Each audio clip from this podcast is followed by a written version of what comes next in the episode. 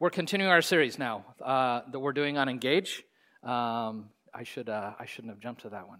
We're doing our series on Engage, and we're really wanting to follow Jesus well, and not, not just that we, we know things and think things rightly, but we want to live out our faith, right? We want to be actively engaged in following Him.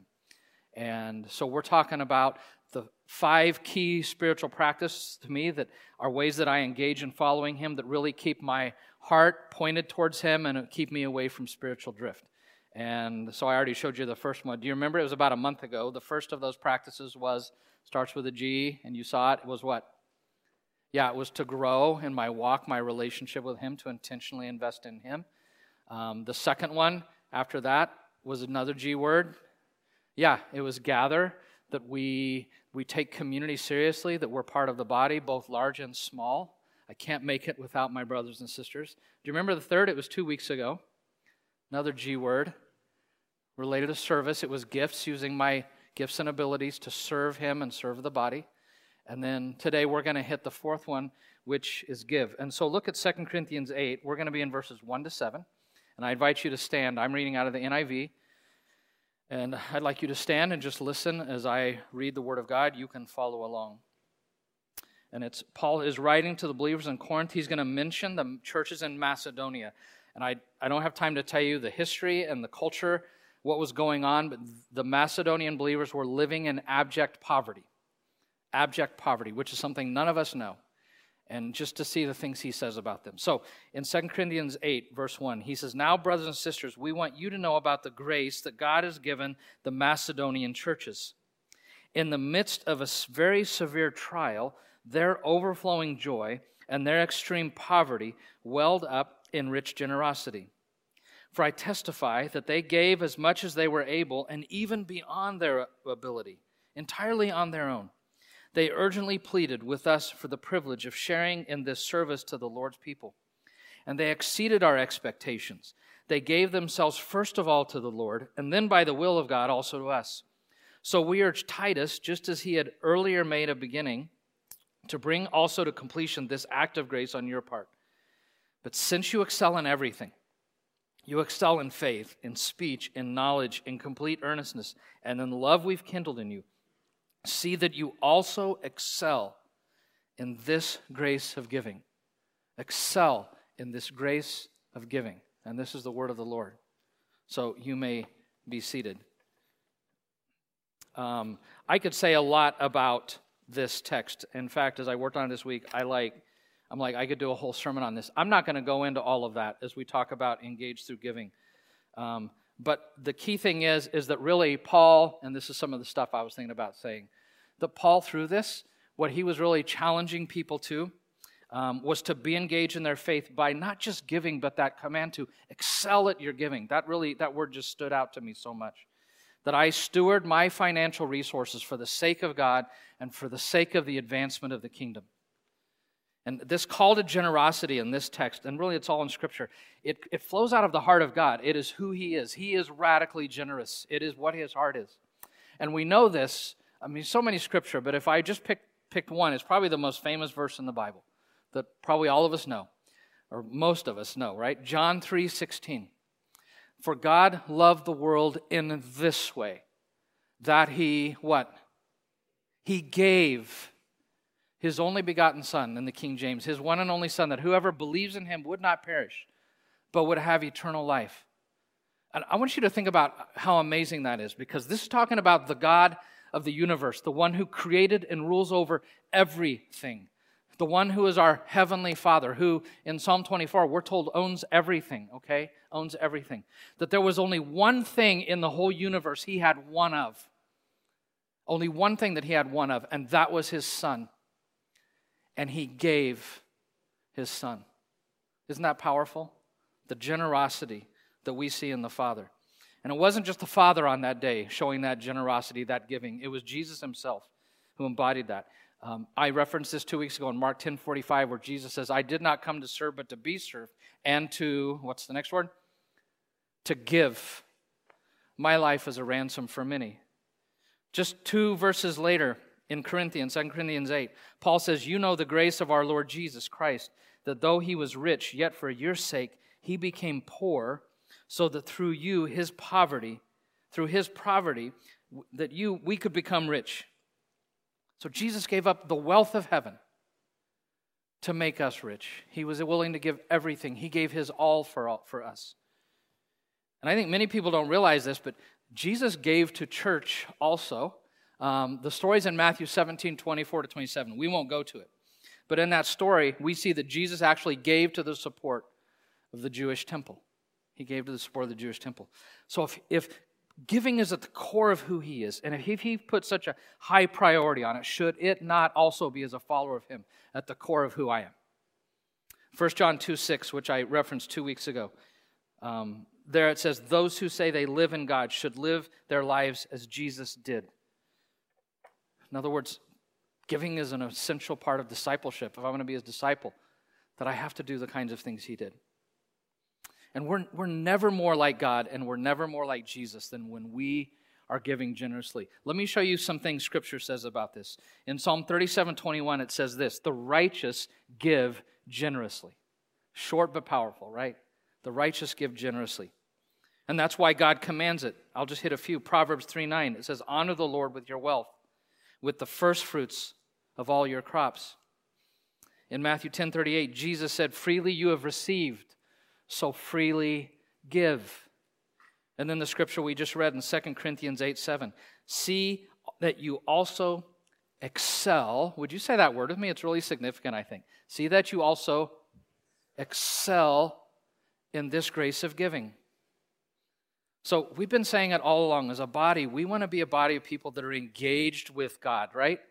That are engaged with Him. We're walking with Him in that relationship, growing in that. We're engaged in community with other people. We're engaged in using our gifts and abilities to serve His body. And we're also engaged by giving generously towards God for Him and for the sake of His kingdom and the advancement of His kingdom. And all of this, and I've been trying to emphasize this in different ways all throughout, it flows from love.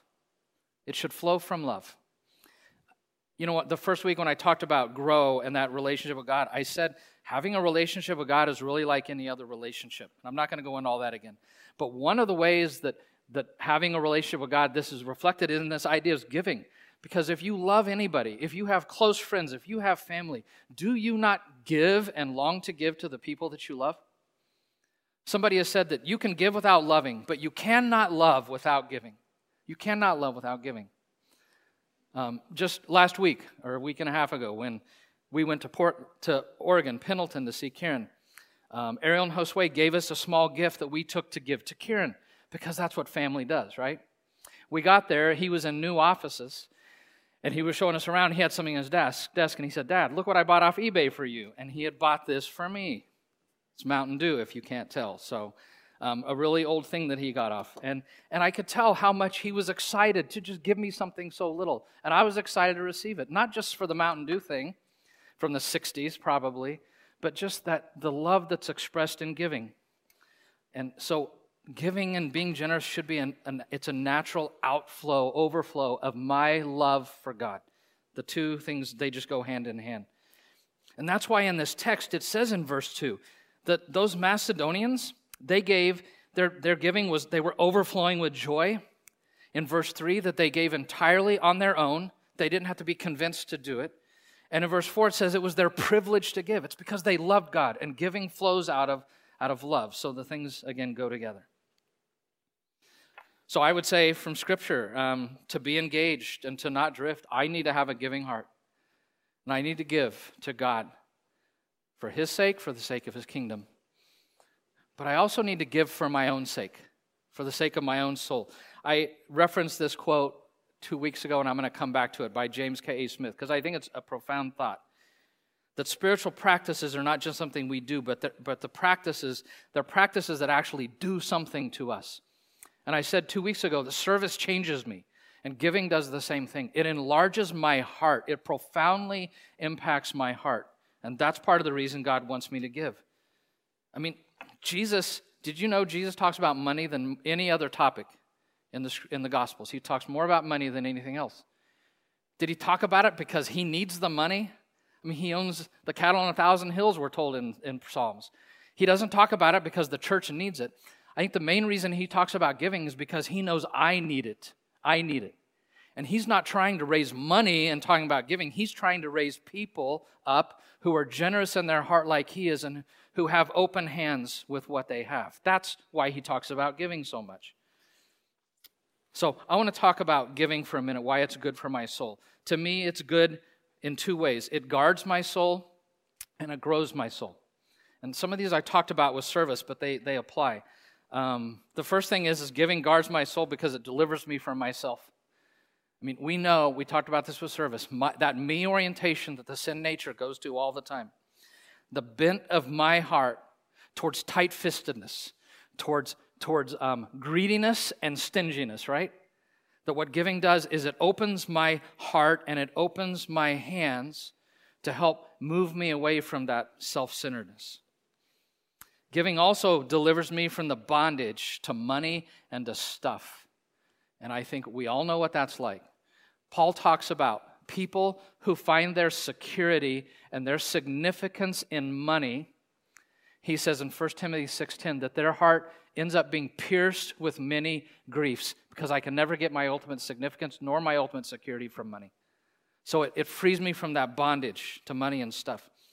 And the other thing it does is it keeps me from drift which is kind of a main th- background behind all of this, and spiritual stagnation. Um, if you remember two weeks ago, I referenced the walk Pat and I took in Colorado along the stream, and this pool that we came upon that was stagnant, that smelled, stunk to high heaven. And again, it was stagnant because water was coming into it, but nothing was going out of it. It was all input, but no output. I mean, you think about that pool, it was receiving but it was not giving. And that's what happens to our hearts. If we do not give, and all we do is just having money come into our lives, but it's not going out other than expenditures, that we become we can become spiritually stagnant. God designed us to be channels of blessing, not terminals of it. When he called Abraham, he says, I'm going to bless you to be a blessing. We're to be a channel. That's why the stream it's cold, it's crisp, it's clear, it's pure, because there's movement going on with it. Um, that's why somebody has said money is like manure. If you just keep it and let it pile up, it really stinks. But if you spread it out, it ends up giving life. So Jesus calls us to generosity for our own good because, one, it guards my heart, but then also because it grows my heart, it grows my soul. And I, I could highlight a lot of ways. Um, I've thought of a few. The first two are like service, and I actually talked about them. The, the like service, giving draws me to the heart of God. When talking to the staff about this topic, Lisa Hubner said this Giving will give you a depth of relationship with God that you could never have without it. And I think Jesus says that in Matthew 6 21, where he says, Where your treasure is, your heart is going to be there. And so if I'm giving and I'm generous, automatically my heart goes to God. So it draws me close to Him and to His heart. Giving also grows me because it allows me to invest in eternity. And I talked about this with service. But think about it the money that you, you give to the church and the missions. Next week, we're going to have a baptism. We're going to have three people who have come to faith in Jesus. Their lives have been spiritually impacted, who are going to publicly show that. And as that's happening, we should not just be watching that and celebrating them, but we should be thinking about the fact that the money, the way I gave to the kingdom of God at 12th, helped to, to pay Jordan or other people that were involved in their lives and helped to make that impact. And I get to be a part of them coming to faith in Jesus through my investment. Or the missions conference in two weeks when we have the missionaries here to know that my giving has impacted the nations way beyond here um, I think of the Eishelmans, who we didn't get to emphasize this last year because we kind of found out at the end of the missions conference. They completed the Bible in Nobanob last year. They completed it. Decades they have been working on that. Decades 12th has been supporting them. And to know that the money I have given towards missions has, among so many other things, has helped put the Word of God in a language of people who never had the Word of God. And now, for generation upon generation until Jesus comes, they will have the Word of God. That I got to be a part of that. Is that not profound? To know that I'm having an eternal investment. And the other way I feel like, again, among others, that, that giving grows my heart is it helps to grow me in faith and in trust. I really can't think of a spiritual practice that more level I mean that more leverages and helps me to move up levels in my dependence on God than when I'm giving my money, which is a very concrete thing, right? That I feel like I need to live on. Uh, just anyways, when I'm just giving my money, I'm really being dependent on Him to meet my needs and take care of me out of His generosity. So it grows my faith in Him. So I really hope you see that um, that giving truly grows my soul, and that's why Jesus asked me to do it. He doesn't need it, but I need it. And that giving truly is the pathway to joy and to true life in Him, and that's why Jesus in Acts 20 35 said, It is more, I mean, we all know this, it is more what? More blessed to give than it is to receive. So it's living into that reality. So I've thought a little bit why do we struggle with giving? What's the barrier? Because we all struggle with it. I've been at different points in my journey where I struggled with it. Um, I think I've told you I grew up in a family with no faith. I never saw them give. I didn't know it was important. And so when I came to Christ, giving was not in my DNA. It was kind of the opposite. I mean, my sin nature, right? Um, and as I've thought about it, there's lots of reasons I think people don't give, but one of the main ones I think is there's this fear barrier this fear barrier. And that fear barrier is really rooted in a scarcity mentality, a view that, that I think is natural after the fall that we have that the universe and the way God's wired it is, is resources are very scarce, and actually there's not enough for everybody, much less for me. And when I have that scarcity mentality of God and of the universe, it creates that fear barrier that keeps me from being generous. And then what happens is, is I, because I'm afraid there's not enough, I strive to find security in money, right? And then when I and the way I do that is I try to control the money flow and in and out as much as possible. And that makes me greedy and it makes me stingy. I get as much as I can and then I can as much as I get because I really don't believe that I'm going to be taken care of.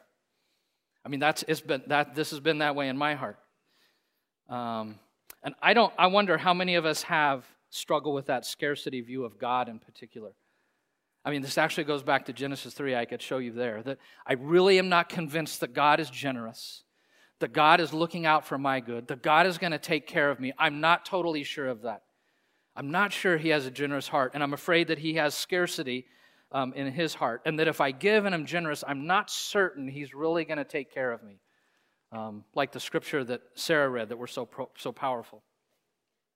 So I just want you to know two things about God. Number one, He is a God of abundance.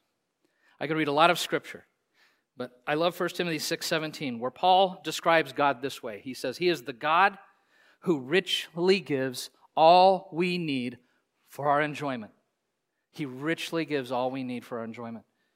And the other thing I want you to know not only is God a God of abundance, but you cannot outgive God's willingness and his ability to provide for you. You can never outgive his willingness and his ability, I would even say his desire to provide for you. Um, again, Sarah had some really profound scripture. I just want to reference one, Luke 6:38, which Don Yusi read up here about three weeks ago, a month, and was very moved by it. Here's what Jesus says: Give, and it will be given to you. A good measure, pressed down, shaken together, running over, will be poured into your lap. For with the measure that you give, it will be measured to you. That promise of generosity, of, of Him giving back to us, of His providing. And if, if you struggle with that fear barrier, um, you can read a lot of scripture, and I think it's important to try to understand God as a God of generosity and abundance. Um, but just that knowledge itself won't do it. Here's what I've learned with things I fear the most important way to overcome them is with intentionality. You have to choose to step into your fear. The very thing you're afraid of doing, you have to do it. And in doing it and God coming through, that's where you start to overcome that fear of that. Um, that's why in Malachi 3:10, the only place in the Bible where God says, "Test me," is on giving. And he says, You give and you test me on that and see if I won't provide back. So I really, I just want to challenge, again, myself and all of us that if I believe in a God of abundance, if I will test Him on that, if I will step into that through that fear barrier, then I can be generous. And then what happens is I find my security in Him. The security is so long for money that it will never give me. I find in Him. And then because I have that security in Him, I can give up control of what I have and I can become generous with what I have with open hands. So, practice four of engagement is give. It's honoring God through the stewarding of our resources to His praise and for the sake of His kingdom. That's the challenge, is that we all live with generous hearts. And I've been trying to have somebody up here every week for these, um, and I was thinking, who are some people I think so deeply embody this? And it was Richard and Joanne Gimple. And they are more than willing. So, Richard and Joanne, if you could come on up. Um, let's, let's have that conversation. And as I come up, you'll hear, but these guys went to K State. I mean, they, they come by being K State fans legitimately. They, were, they went there. Not like some of us who illegitimately support our teams that we never went to the school. But um, they won last night, beat Oklahoma. Yeah. Pretty big deal, huh? Yeah, if if nothing else convinces you the end of the world isn't near, it's the fact that KU right now is at the top of the Big 12 in football, and Texas is almost at the bottom. Sorry, Carl.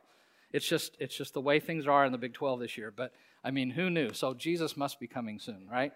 Um, because that'll never happen again in human history.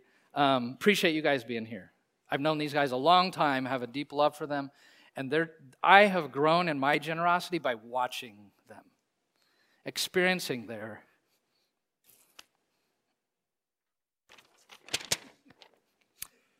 We better get to it. Why is it so important to you guys? Because it's so obviously in your DNA.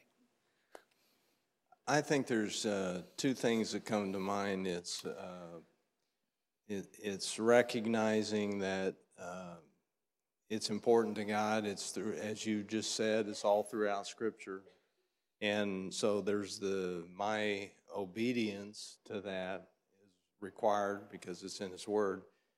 And the other important thing is stewardship. That the, idea, the understanding that God owns it all. And so he, he owns it all. My role, our role, is to be a, a, good steward of that, of his resources. And uh, what I, I, love the Matthew 25 uh, parable of the talents, where uh, there were two servants that were given different uh, uh, talents, different money to uh, be faithful with, and they they invested them, but um, but they they received a commendation uh, for their faithfulness, even though there was different levels of, of money and abilities. And so uh, from that tells me that my role is to be faithful, a faithful steward, whether I have much hmm. or whether I have little. Yeah. It's it's not it's not about how much, it's about the faithfulness with what we have. Yeah. And like you had said, first service that we talked, that commendation was exactly the same yeah. for both. Didn't yeah. matter how much. I know also as we've talked, you've talked about that blessed to be a blessing concept. Um, and how does that tie into? Well, it's it, Joanne and I recognize that it's uh, that we are blessed, and it's not for our. It's not just for us. It's we're blessed to be a blessing to others, and so and it's just part of what we remind ourselves about is we're in various situations of, um, you know, it's hard to be a blessing. Yeah. And Joanne, this, this got planted in you guys' DNA way back at K State, right? Explain yeah, that. that's right. Uh, we met at K State. We were students at K State, and uh, we met in the Navigators Ministry, which is similar to Christian Challenge. And uh, so we were taught there very foundational principles, a lot of the stuff that we hear from Garrett week in and week out, our responsibilities, our you know, the grow, the gather, you know, all of them, getting in the Word. But one of those was our responsibility of giving. And so we were taught that even before we were married, and then as we were married and recognized, you know, we got to figure out, we got to figure out how to do some of this. And uh, because we did want to re- respond to that, we did want to support our church missionaries and all. Yeah. You know, I had referenced earlier Psalm 3 9, where God says, Honor me with your wealth. And it says, Give me the first fruits. Um, that idea that, that every month that my giving is the first thing I do, which sounds a little scary, but um, why, speak briefly, why is that important to you guys? It, I know it has been, so why is that? Well, I think it's a recognition that uh, uh, that God provided it, and so what's my responsibility? What's our responsibility? And uh, so, giving from the first, uh, making it a priority to give uh, is it's fundamentally important because if we don't do that, what we end up doing is trying to give from what's left over. Yeah. And that that is difficult. So making it a priority to give to give and to save uh, from for us as a wage earner, it was giving from our gross, uh, uh setting a, a giving from our gross amount and trying to do that with intentionality. Yeah.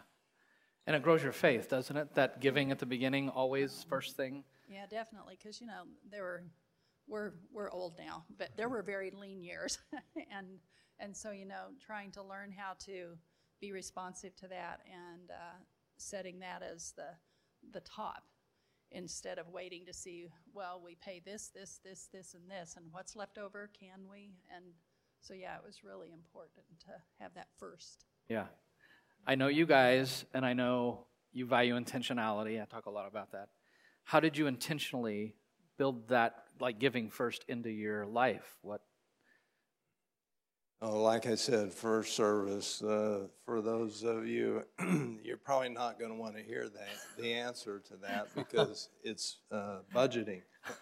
Uh, when we didn't have an example of uh, from our parents of budgeting or giving per se. And so as we started off that first year of marriage, we developed a budget and uh, we quickly found that trying to get to give at a 10% level was uh, not quite where we could do excuse me could do initially but uh, the budget allowed us to make a priority of giving and saving, and over time and, and being intentional about it, we increased that giving to where we could get to the 10% level. Yeah. So that budget helped you uh, just automatically giving off the top and then savings. And so interestingly, even the discipline of saving ended up impacting giving. How did that work out? Uh, well, it's it was a long time coming, I guess. Joanne and I are at the stage in life now where we're retired, and uh, we now see that the the purpose, the intentionality of saving over time has got us to the, a place this stage of our life where we can give more than we ever imagined possible. Yeah. And so the delayed gratification of, of uh, purposeful uh, sa- savings got us to a point, and with God's blessing and God's provisions, got us to the point of where we can give now more than we ever. Yeah, more than ever. Yeah. So you've in that giving, you've experienced some of the benefits of giving. How how we are more blessed. Joanne, like what for you stands out? Yeah, I, I think a lot of it is a joy and a peace because we know we're being obedient. So the Lord really puts that peace in our hearts. um, a confidence that we're following what He calls us to do, a contentment, a, a contentment with where we are, you know, as, as our culture tends to drive us to always want more, bigger, better, those types of things. To just scale that down and to make some choices or some decisions that um, what's enough and what's okay and, and what's comfortable. We are a super blessed society above and beyond so, so many people. And, and just to, to be careful that we don't feed into that. So the, the joy, the peace, contentment, And uh, just to acknowledge part of what you mentioned earlier, Garen, uh, it's an investment into eternity. You know, we, we can't all go to the Nova Nova people, uh, but we can use the resources that God's given us to steward and give to, to those things and and see the and feel the joy of the investment in what Yeah. God's doing. And you found joy in one other place. Yeah, one, one important. other thing is seeing our kids catch the vision too, and now our grandkids, and sharing that with them, and just the excitement of them giving, and uh, again, setting it as a, a top priority. Yeah. So, yeah, that's Yeah. big. And all along, you've always seen God meet your needs, right? He never. Yeah, the, at times when we weren't sure how it was going to happen, but uh, it- we could look back and see God was faithful. He provided when we couldn't see where it was going to come from, and uh, you know, there's great, great joy in that, and confidence that He will provide. Yeah, I think, I think he, thank you.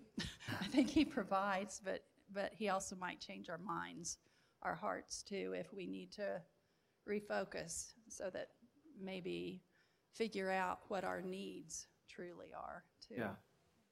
Okay, this goes against giving, goes against our the sin nature that we all struggle with, right? Um, and so sometimes thinking about that is hard. If you were to give a final challenge, Joanne, to somebody that's like, "Wow, okay, how should I step into that?" What would you say? Take one tiny step.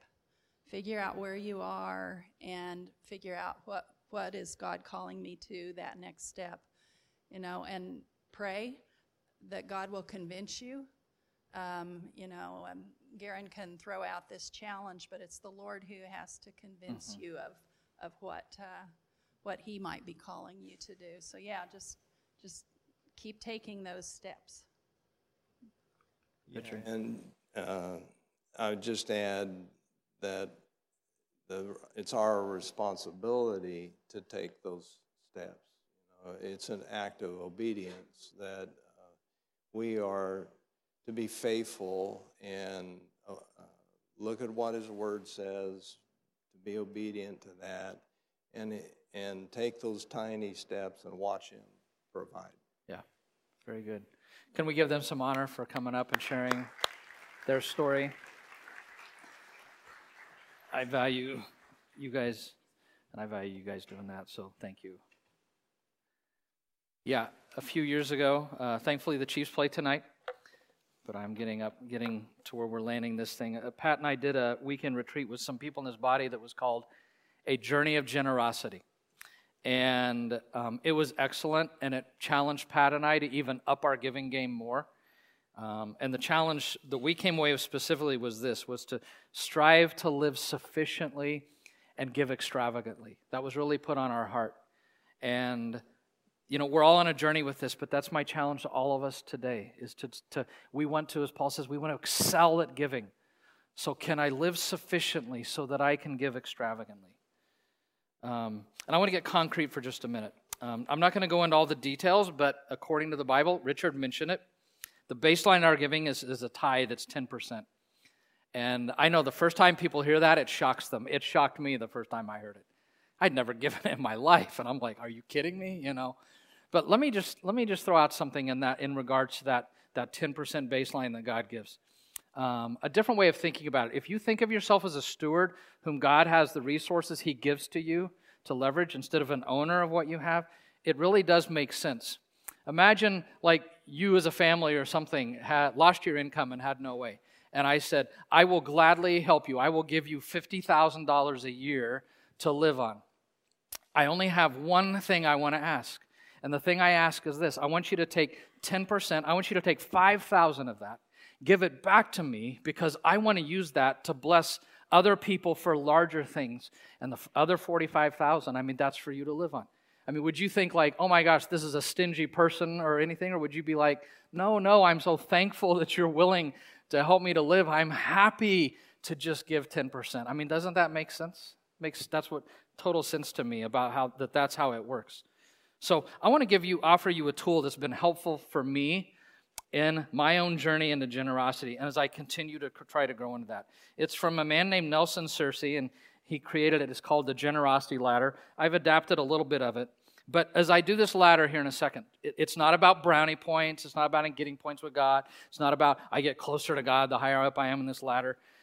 Um, it's really about two things. It's about me. Um, it's about helping me to evaluate where am I in my giving and generosity. And it also help, was helpful for me in giving me concrete ways to think about what are next steps for me to grow in my own journey in generosity. So here's the ladder. And as I read through these, um, I really just want to ask you to locate yourself on that ladder. Nobody raise your hand, nobody say anything, but I want you to locate yourself. The, the bottom rung, the initial one, is what's called the initial giver. It's one who decides to give for the first time out of response to God's word and God's vast generosity. I'm just wondering, I mean, again, no hands or anything, but I'm just wondering how many of you would actually say that for me, that's my next step in generosity, is that initial giver. And then comes the emerging giver. It's one who gives, but does so without intentionality and in an inconsistent manner. So I'm just curious how many of us are on that emerging rung right now? And then there's the consistent giver. It's one who decides to begin to give consistently on a weekly or monthly basis so that I can exercise that muscle of giving and grow my heart. So that's the next one. How many of us that that's what would describe where we're at with our giving right now? His next rung is the intentional giver.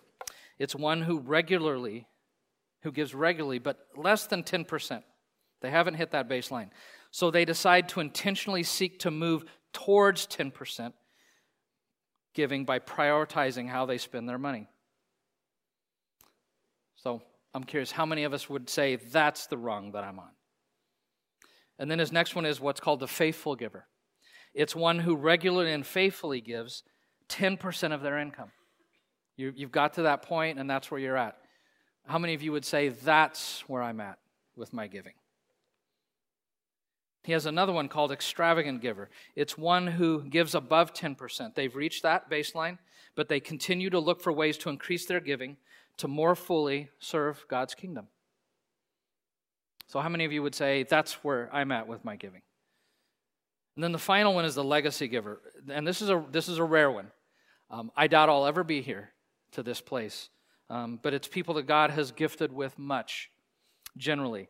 And a legacy giver is one who determines to, over time, to increase their standard of giving rather than their standard of living, to get to the point, the eventual point where they give more towards the kingdom than they actually keep towards themselves.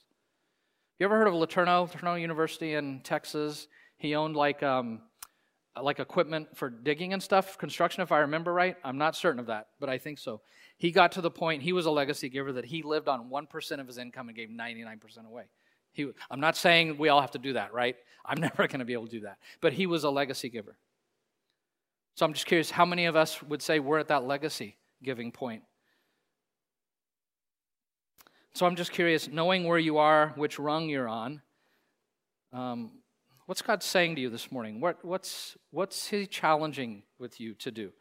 Um, and again, I'm on a journey. I think He calls it on a journey to, to greater generosity. And so What's, what's my next step to live into that? What's my next step? And my challenge is that is that you start and be on a lifelong journey into greater generosity.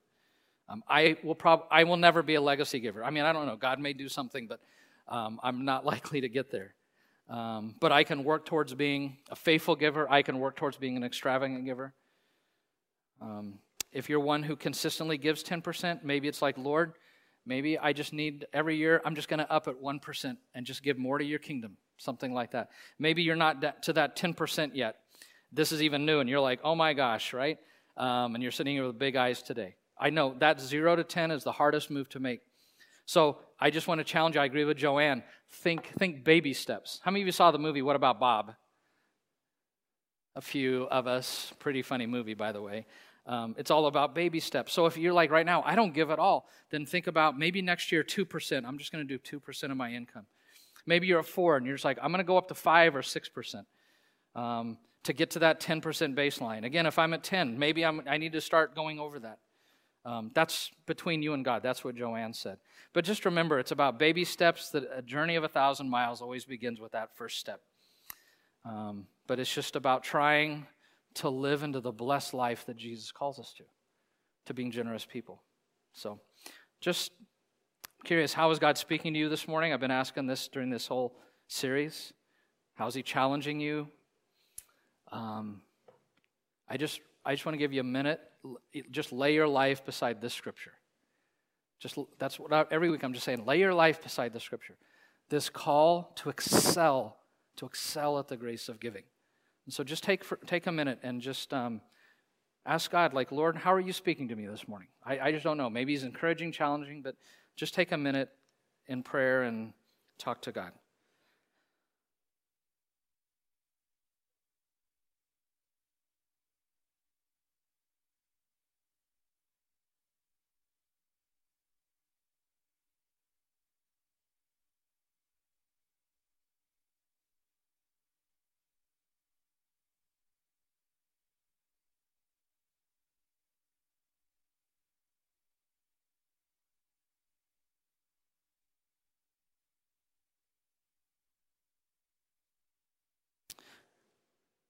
I don't know what Jesus would say to us, but I really think his invitation to us would be something like this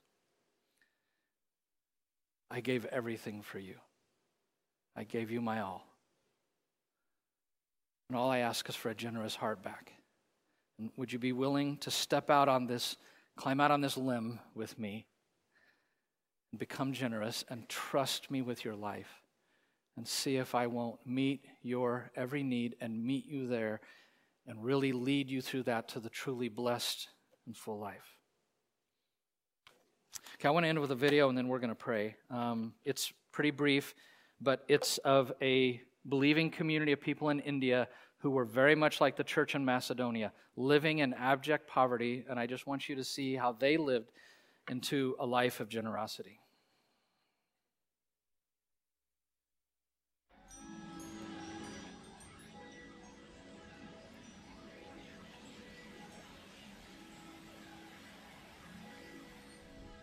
Lalrua lives in a tiny remote village in Mizoram. Her family sustains on a meager income of less than $1 a day.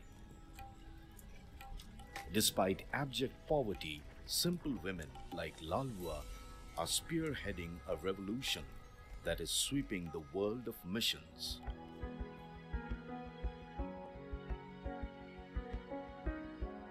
Their movement, Buhfai Tham, or a handful of rice.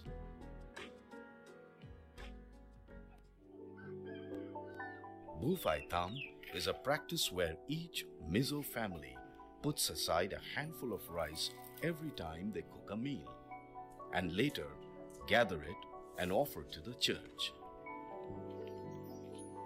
The church in turn sells the rice and generates income to support its work. Rice has been the staple food of the people of Mizoram. You are giving what is basic, essential, fundamental to your life. You are sharing that with God.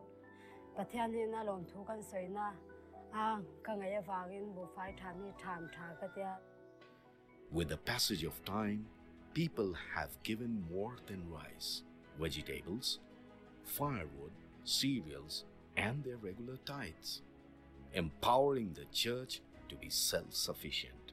Mizoram state is the most backward state in India. and we are the poorest of the, of the poor, but still we can raise funds for the ministry of the Lord.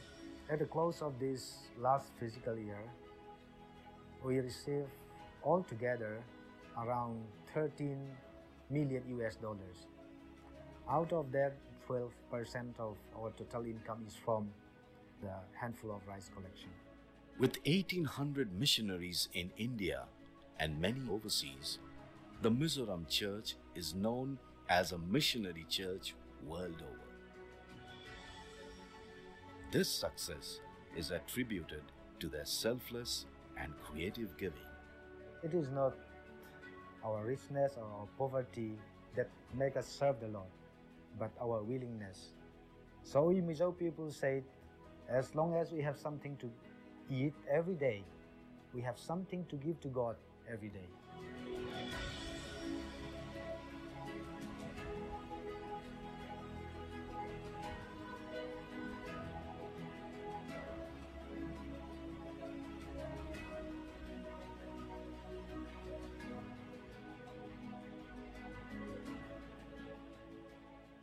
that powerful?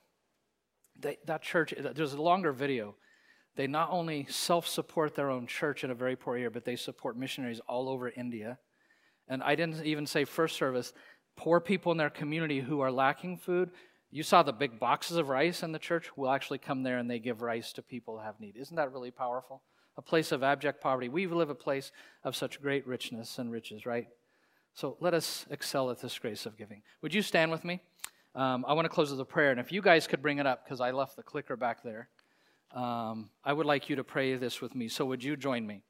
Lord, isn't your creation liberal? Fruits never equal the seedling's abundance. Springs scatter water. The sun gives out enormous light. May your bounty teach me greatness of heart.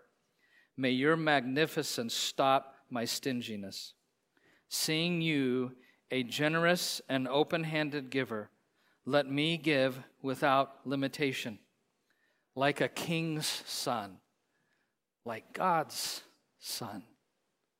Can we add, like God's daughter? Like God's daughter. And we pray this in Jesus' name, and we all say, What? Amen. So, Lord, please give us generous hearts. Free us from the bondage to our stinginess and our greediness. Help us to see ourselves as your stewards, um, to live out of gratitude for what you've given, and that we would become a blessing to people, and it wouldn't just stop with us. Um, make us those kinds of people in everything, in our words, in our attitudes, um, with our income. And Lord, we pray this in the name of Jesus. Amen. All right, 12th, you are sent to come back tonight for a fish fry. Um, so we'll see you tonight. And but yeah, you are sent to be generous people.